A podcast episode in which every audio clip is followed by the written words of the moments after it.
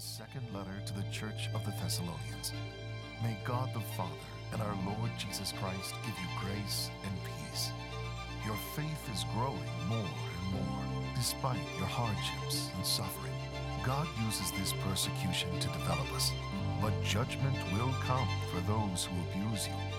The end is coming, but it will not come until the Antichrist is first revealed.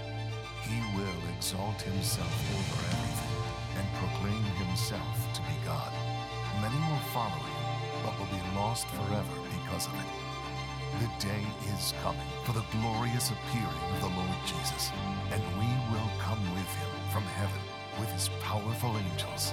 Jesus will overthrow the Antichrist with just a word spoken, and he will reign over all creation in triumph. God has chosen you to be saved by the work of his Spirit and by your faith. May you continue to be faithful to the Lord and walk in obedience to him, so that the Lord Jesus may be glorified in and through your life.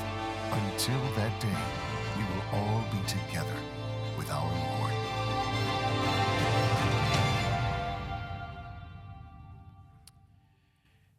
This week, we had another school shooting. This one closer to home. Not even an hour away from here in Santa Fe. And the last I've heard, eh, there were nine students killed, one teacher, 10 more students wounded. There may be other stats that I don't have. And I'm going to ask us to pray for all of these that were involved in this shooting. Let's bow together for prayer. Father, we come to you. Oh God, our heart is so broken for these parents who've lost a child. A senseless killing yet again. For this teacher and all of that family and for all the families that were affected, not just for those students who lost their lives, but those who were wounded. And Father, for the trauma that has happened to this whole city and for this whole student body. Oh God, we pray that you would be with them today. We pray, Father, as so many pastors are reaching out and trying to help, and so many Christians are reaching out their hands of help and hope. God, bless this city and this school and the school district and the superintendent and principal and all of the teachers that are there. God, just reach out and care for them and be there for them. Father, for this young man, we ask that you would, Father, bring him to uh, an understanding of what he has done and a brokenheartedness and bring him into a relationship with you.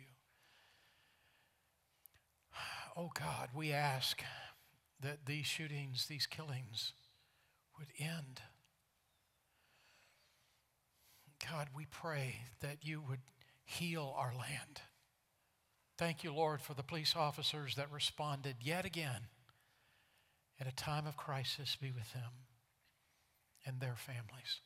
And we pray all of this in Jesus' name. Amen.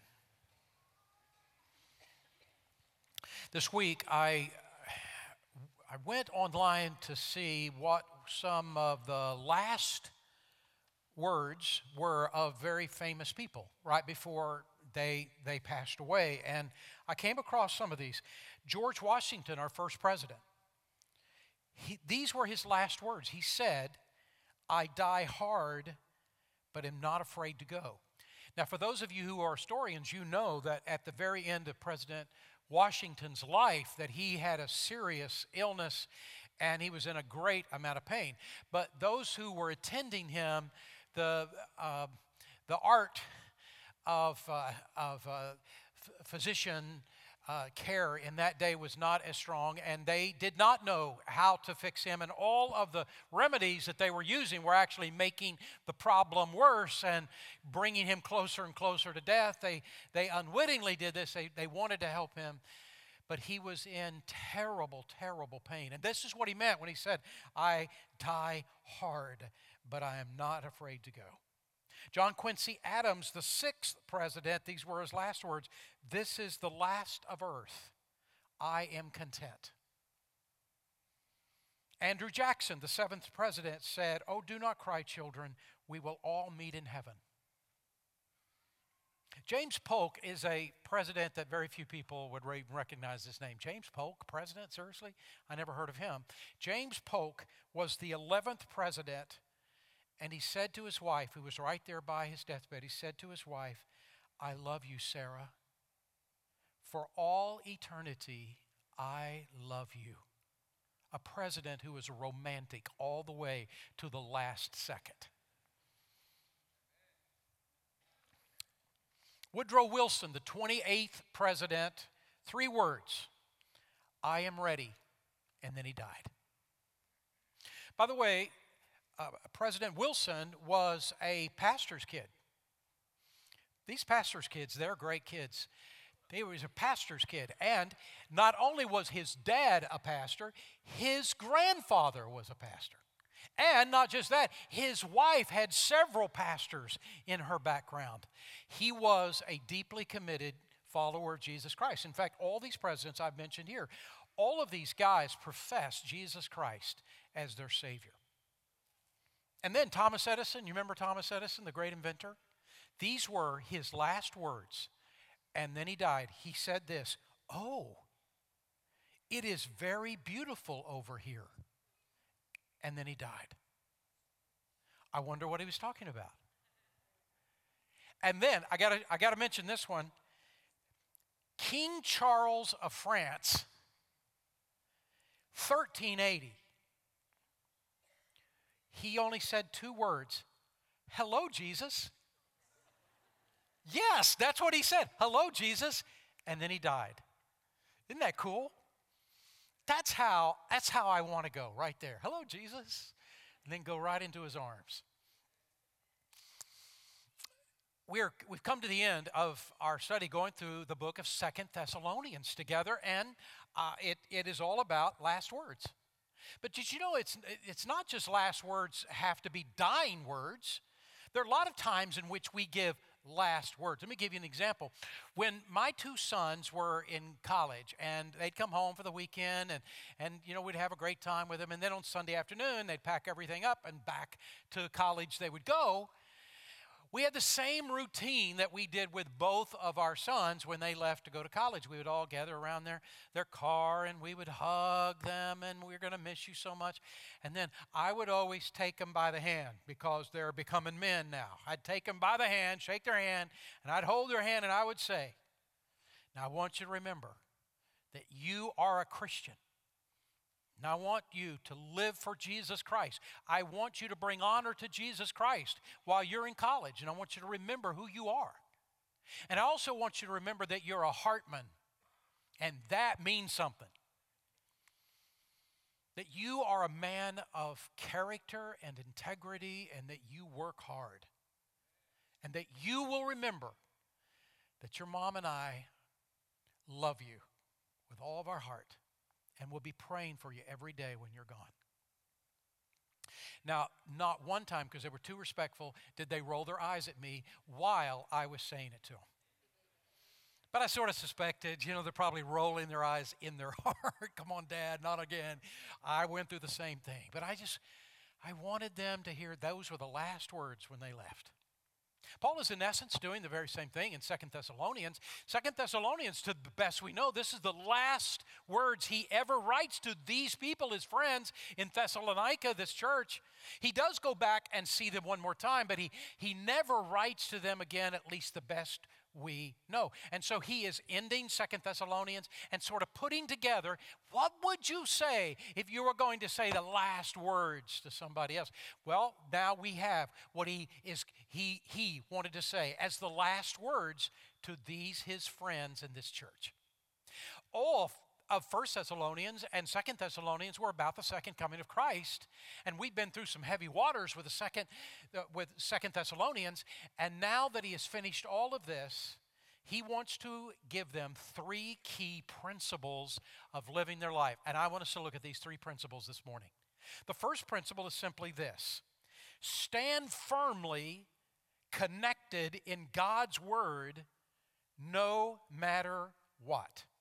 Second Thessalonians chapter 2 verse 15 notice what he says so then brothers stand firm and hold to the teachings we passed on to you whether by word of mouth or by letter all of the things he had taught them when he was with them the first time was all about the teachings of the Old Testament. That's what he's referring to with the Word of God. And now he's written two books of the New Testament to them, 1st and 2nd Thessalonians. Grab hold of God's Word. Stand strong in God's word no matter what happens to you. In the first century of the Roman Empire, when we would look at what they would be teaching their children as far as morality, we would look at them as being barbaric. In first century, the, the, the, the moral principles that the Roman culture had, we would look upon as being horrific.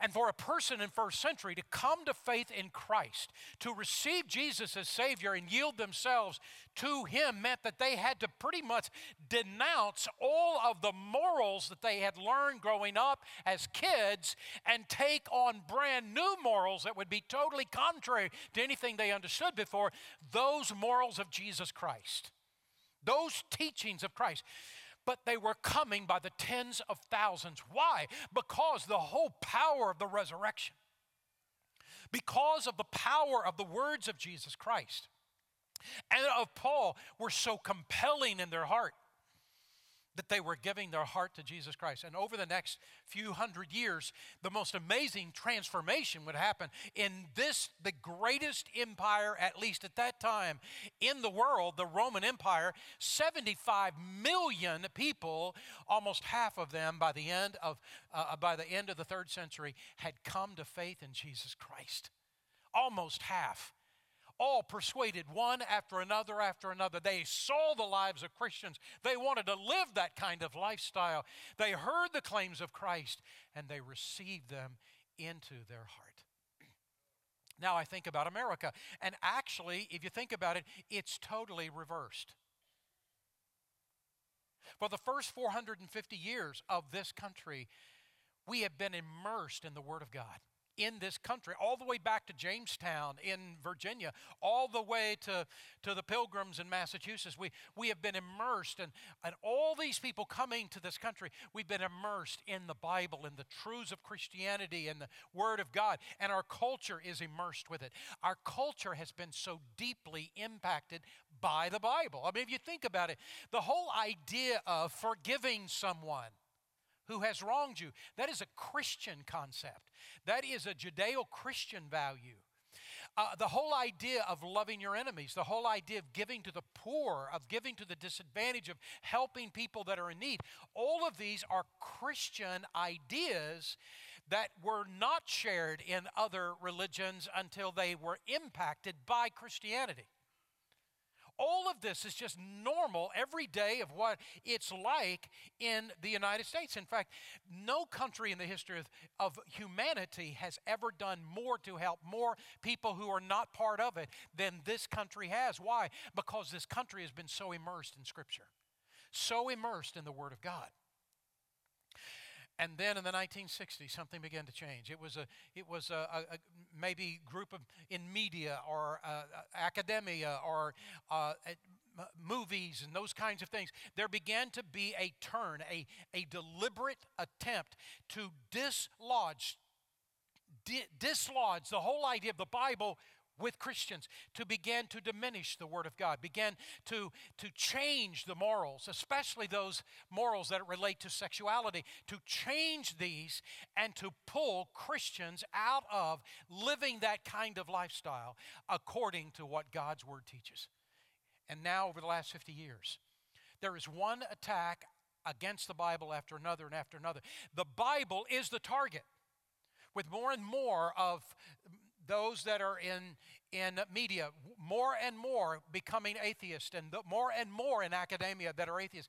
The target is to undermine the Bible, the, the Word of God. Why? Because if you can separate Christianity from the Bible, from actually taking seriously what the Bible teaches about morality. If you can separate Christianity from the Bible, you can destroy Christianity. That is exactly what happened in Europe. That is exactly what happened in England, what happened in Europe. And that the attempt now, full court press for the last 50 years. And the truth is, it's working. Yesterday I read an article, I already knew what I was going to say. I guess I just couldn't resist myself. I just wanted to see. I knew what I was going to say because the title of it is 21 Famous People in History Who Never Existed. So I went through it.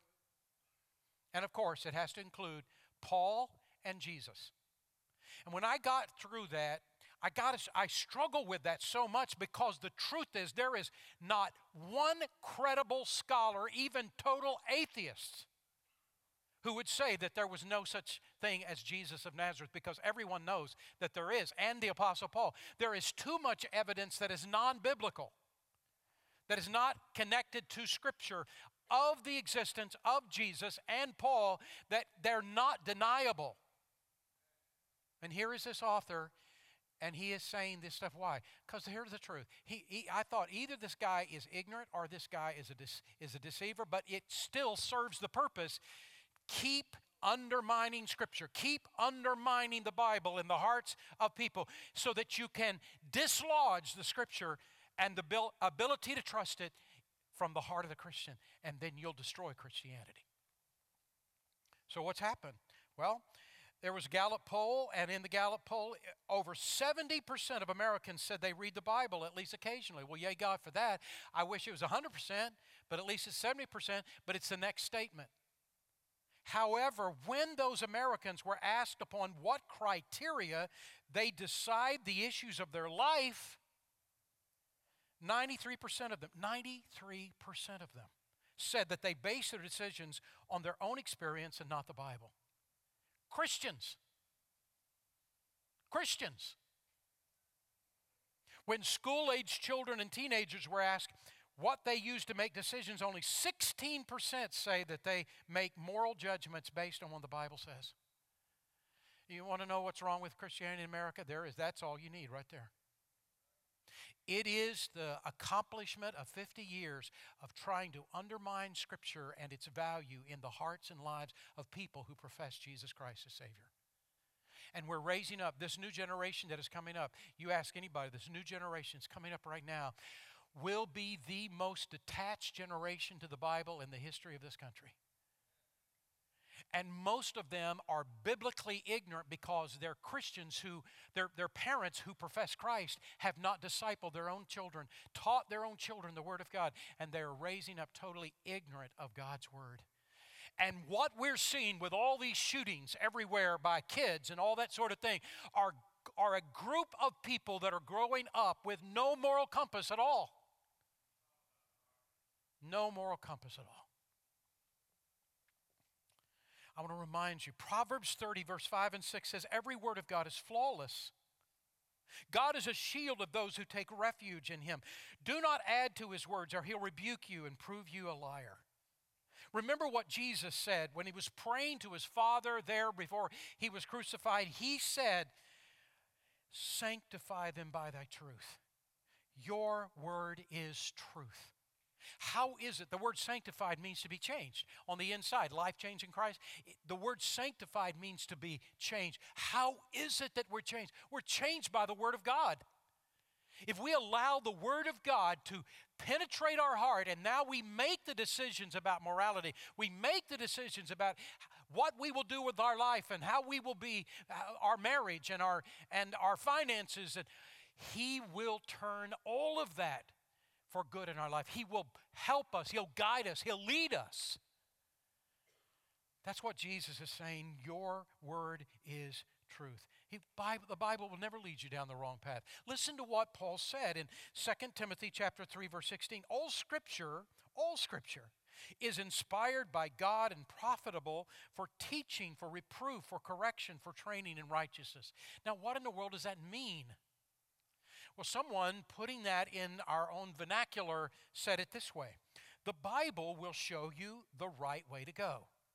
That's what Paul was saying. The Bible will show you the right way to go. It will tell you where you got off track, how you can get back on track, and how you can stay on track, how you can keep going in the right direction.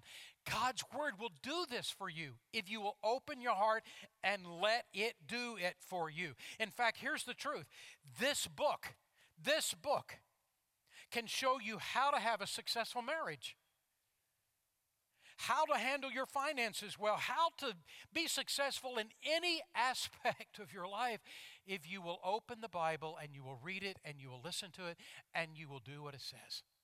So here's my challenge to you. In your notes, I have I put in there I want to recommend a Bible app for you. It's a great Bible app. I use it all the time. iBible is the app. iBible. And the cool thing is you can read the Bible on iBible with whatever whatever translation you like. You can read it or you can listen to it read the Bible to you.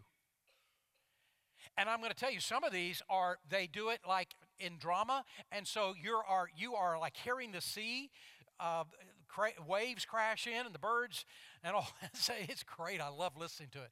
And there is almost there's almost never a day.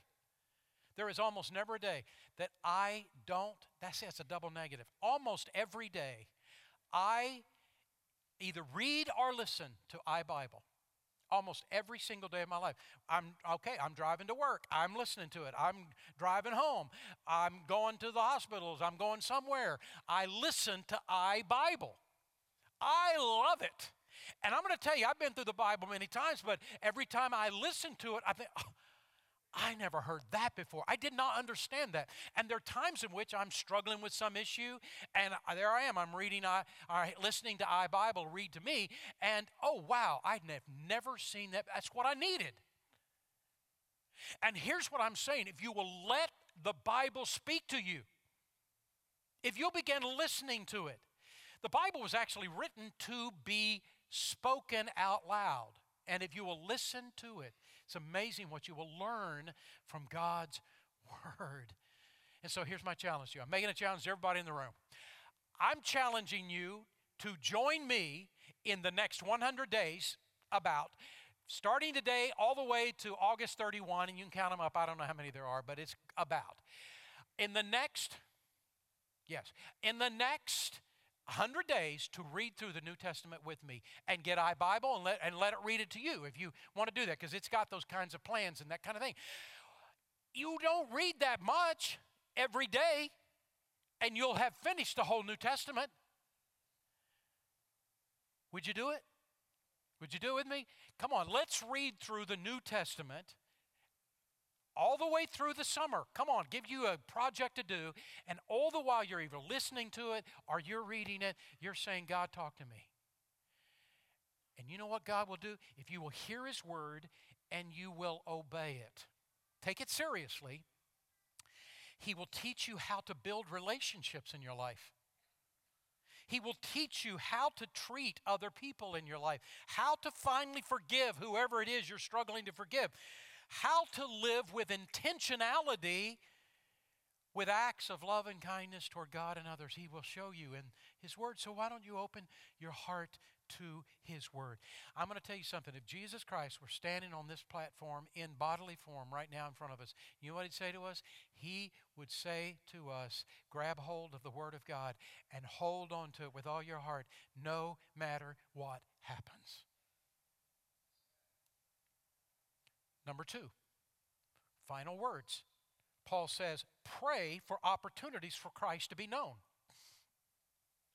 Second Thessalonians chapter 3. Finally, brothers, pray for us that the message of the Lord may spread rapidly and be honored, just as it was with you.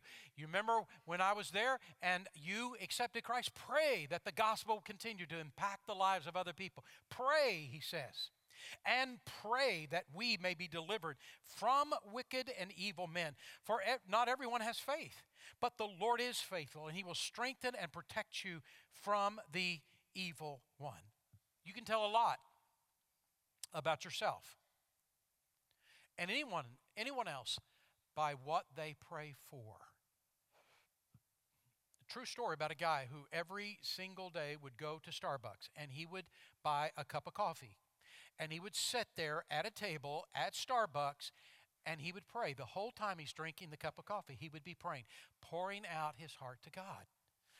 All the problems, all the struggles, all the questions, not knowing exactly what to do, he would pour his heart out to God in prayer every single morning at Starbucks, buying coffee that's way overpriced.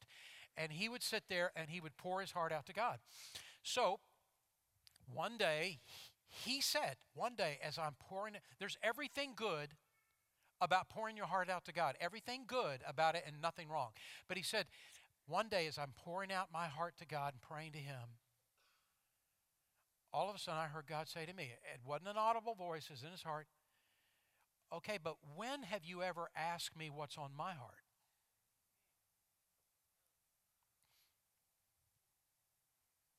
What? Okay, pour your heart out to me. I want you to do that. I love you. I care about you. But when have you ever asked me what's on my heart?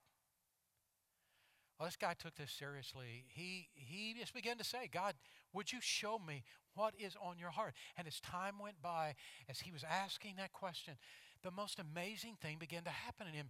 He began to build a deep burden in his heart for people he worked for that were not saved because God was showing him what's on my heart are these individuals that you work with and people that are in your family that don't know me and people that live in your neighborhood that don't know me. And he said his whole life, his whole prayer began to change and he began to, instead of being only me focused, in his prayers, he began to care about somebody else and pray for somebody else. And God began to bring different individuals to his heart. He said the craziest thing happened. He started praying for people in India that he would never see, and in El Salvador, and in Africa. And he said the most amazing thing happened.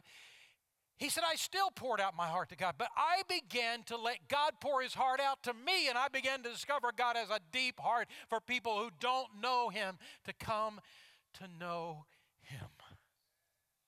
And I'm asking you, have you ever done this?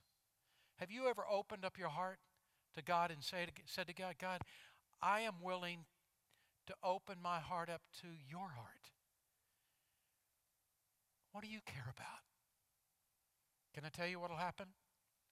This is what this guy said. He said, The more we pray for others, the more we are actually changed. The more we are actually changed. The more we pray for others, the more we are actually changed. It's what happened to him. And I this is what Paul is saying to do. Would you pray? Pray for people you'll never meet. Pray for people that I'm going to share the gospel with. Pray that they would be open to the gospel just like you were. That's what he's saying. And as we begin to pray for people that don't know Christ, what will happen is, is that God will begin to dislodge our tongue. And we will begin to be willing to say, hey, would you like to go to church with me? I, I'd love to invite you to my church. And we'll become more open, more free to invite people to church. We have an event called Lunch with the Pastors here, not every month, but almost. And every time we have it, I always ask everybody, I walk around, meet people, and I always ask everybody, how did you first find out about Sugar Creek? And the overwhelming majority, it's not everybody, but the overwhelming majority is one of your members, and they'll name you, they'll name the person. One of your members invited me. And I just stand there so proud of you, I just don't know what to do. So proud of you. I'm so proud of you. You're not just about you. You care about others coming to know Christ, and you're inviting people to come to church. And may your tribe increase. And what'll happen then, what, as we're praying, all of a sudden we will start feeling the need to share Jesus with somebody else. And maybe you say, Oh, not me, I'm never doing that. I'm never putting myself in that position. But I got to tell you, we train you. You'll see it in the worship guide. Not every month, but the next one is at the end of, of, of June gospel conversation training, and it's so easy. Three circles. We teach you, you know how to draw three circles. If you know how to draw three circles, you'll know how to share your faith with somebody else. I promise you, it'll be that easy. You will learn how to share your faith so simply and so powerfully, and you'll have what to say. Gospel conversation training. Bottom line is this let God use you. Let God use you for Christ to become known in your world and in our world so Jesus can be known. This is the second thing he says. Here's the third thing he says. He says, engage your world by being level headed and responsible. Now, that makes sense to us, but what he says is going to be a little bit of a surprise. Get ready. Second Thessalonians chapter 3 verse 6 look what it says. And now, dear brothers and sisters, we give you this command in the name of our Lord Jesus Christ. Stay away from all believers. What?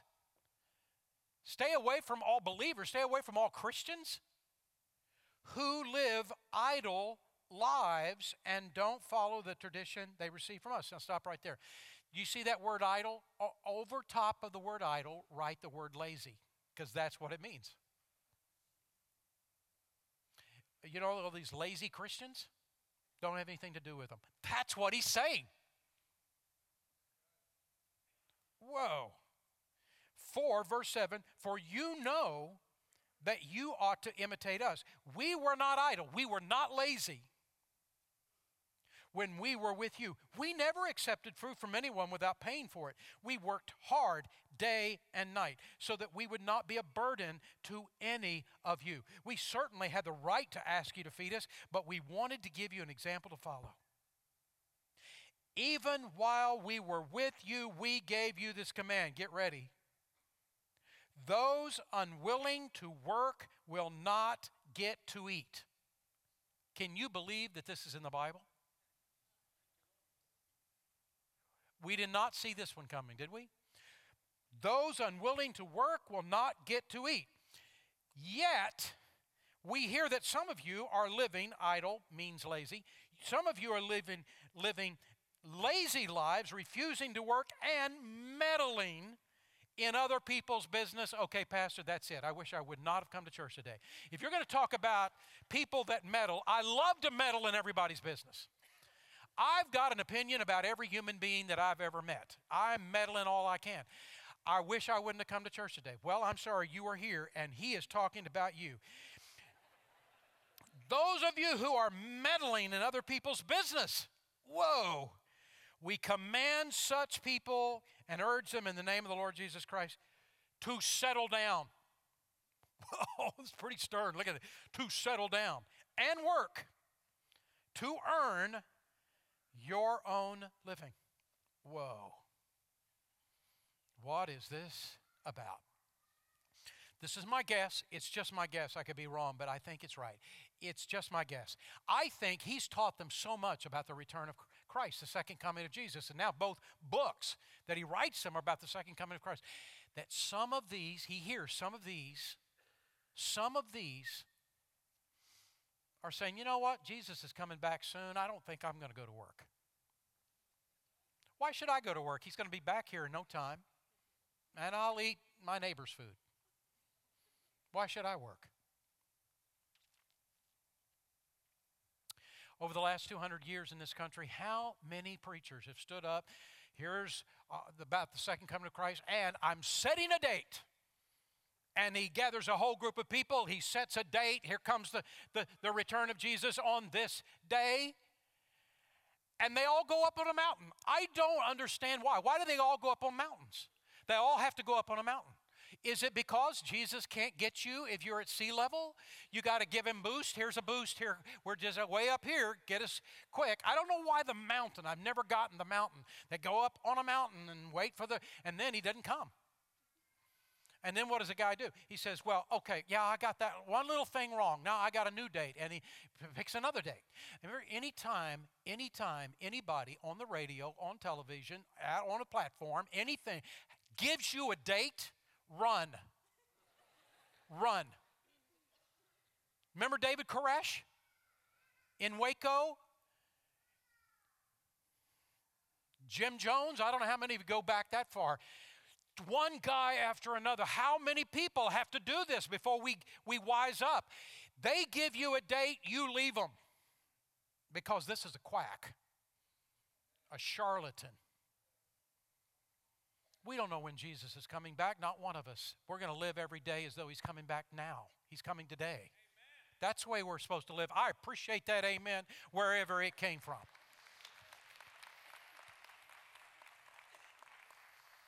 I love people talking back to me. Billy Graham said it this way If you knew for absolute assurance that Jesus was coming back in the next 12 months, what would you do differently? And Billy Graham said this I'd do absolutely nothing different.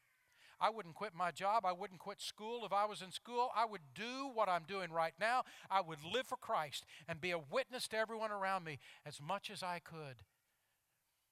I love that answer. So here is what he's saying, and grab hold of it. First, live your life with personal responsibility. And here's the idea stand on your own two feet and work hard. Be personally responsible in your life. Ephesians 6, 6 and 7, work hard, but not just to please your bosses when they're watching you. The boss isn't anywhere around, but I'm going to work just as hard. As servants of Christ, do the will of God with all your heart. Work with enthusiasm as though you were working for the Lord and not for people. Stand on your own two feet. Number two, requires require others in your life to do the same. You have influence over your kids, over others. This is what Paul is doing. Second Thessalonians 3:12. We command such people and urge them in the name of the Lord Jesus Christ, would you settle down and work to earn your own living? Now Paul is not talking about people who cannot work. He is not talking about people who cannot work. He's not talking about people who are disabled. He's not talking about people who have a terrible disease and they cannot work. He is not talking about people who are without a job and they're working, they're trying so hard to get a job. He's not talking about them. He is talking about people who can work but won't work.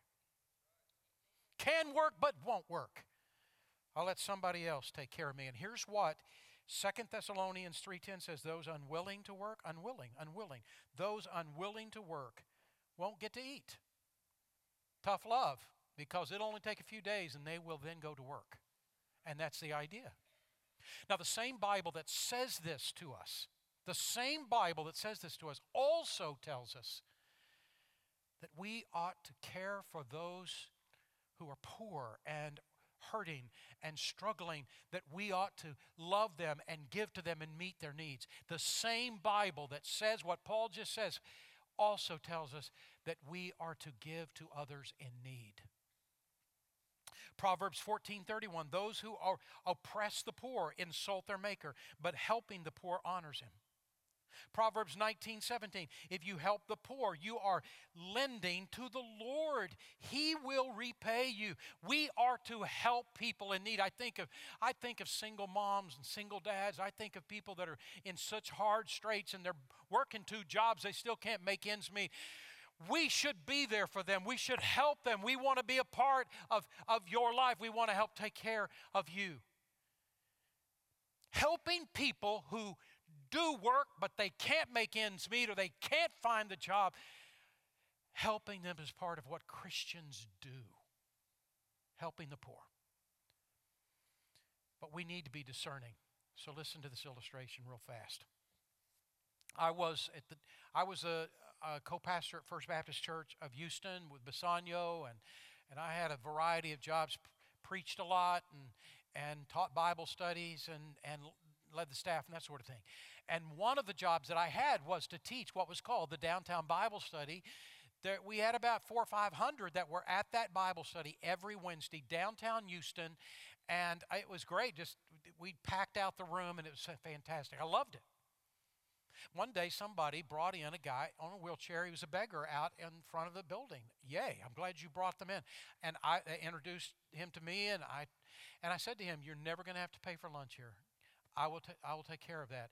And he came every Wednesday. I took care of his lunch every Wednesday.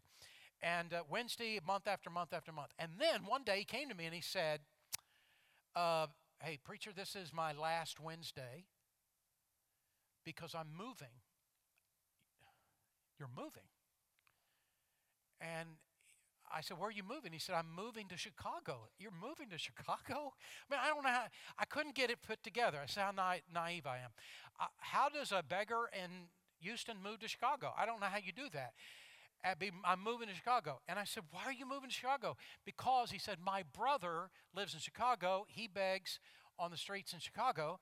And uh, he outpaced me financially last year, left me in the dust, and he said, uh, I can't take it anymore. I got to move to Chicago. I, I, didn't understand this whole conversation. I am very, very naive. So I said, okay, I, how much did you make last year?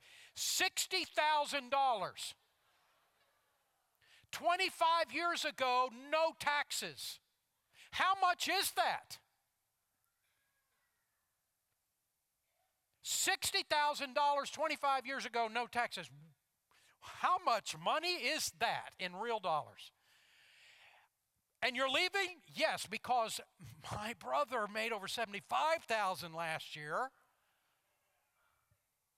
No taxes. And he said, Preacher, no offense, but I got to go where the money is. no, I'm, I'm, I'm just flabbergasted. I get in my car, I'm driving back to the church, and, I, and I'm realizing I paid for this guy's lunch for months now.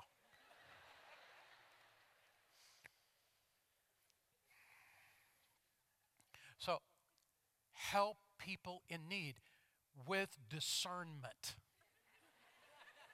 Okay? Because there are people in need. There are people who are poor. There are people who are doing their best. They're working as hard as they can. They got two jobs. They still can't make ends meet. Help people. It's part of what it means to be a Christian. But with discernment and stay out of other people's business. Yet we hear that some of you are meddling in other people's business. Stop it. Mind your own business. Quit trying to tell everybody in the world how to live their lives. The second one is this we're almost done. Stay level headed about the subject of the second coming. There's two extremes. I'm not going to have anything to do with it. I don't understand the second coming. Or the other extreme, all I care about is the second coming. I'm just a second coming junkie. Neither one of them is balanced or right. Don't go crazy about the subject of the second coming. Let it be one of the topics that you learn, but don't get it out of balance. Learn. There's so much about the Christian life to be learned. And let this subject about the second coming do what it was supposed to do purify your heart. Listen to what he says. Dear friends, we are already God's children, but He has not yet shown us what we'll be like when Christ appears. But we do know that we will be like him, for we will see him as he really is. And all who have this eager expectation will keep themselves pure, just as he is pure. So whether he comes today or we go to him, every day we live every day, we live every day as though this is the day I'll see Jesus. Now, there's some of you, God speaking to your heart to give your heart to Christ. Would you give your heart to the Lord today? Come and know Christ. In just a moment, right through the center doors across the short foyer, there's a room called Next Step Center. Give your heart to the Lord. There are some of you, God speaking your heart. You know Him as Savior. This is your church. Come and join this church right through the center doors and across the short foyer. Next Step Center. Let's pray. Father, we come to you today. We say thank you for your word. Now, Father, burn it into our hearts. Help us in these final words, last words, that Paul spoke to them to be spoken also to us, that we might live them out and honor you with our lives. And we pray this in Jesus' name.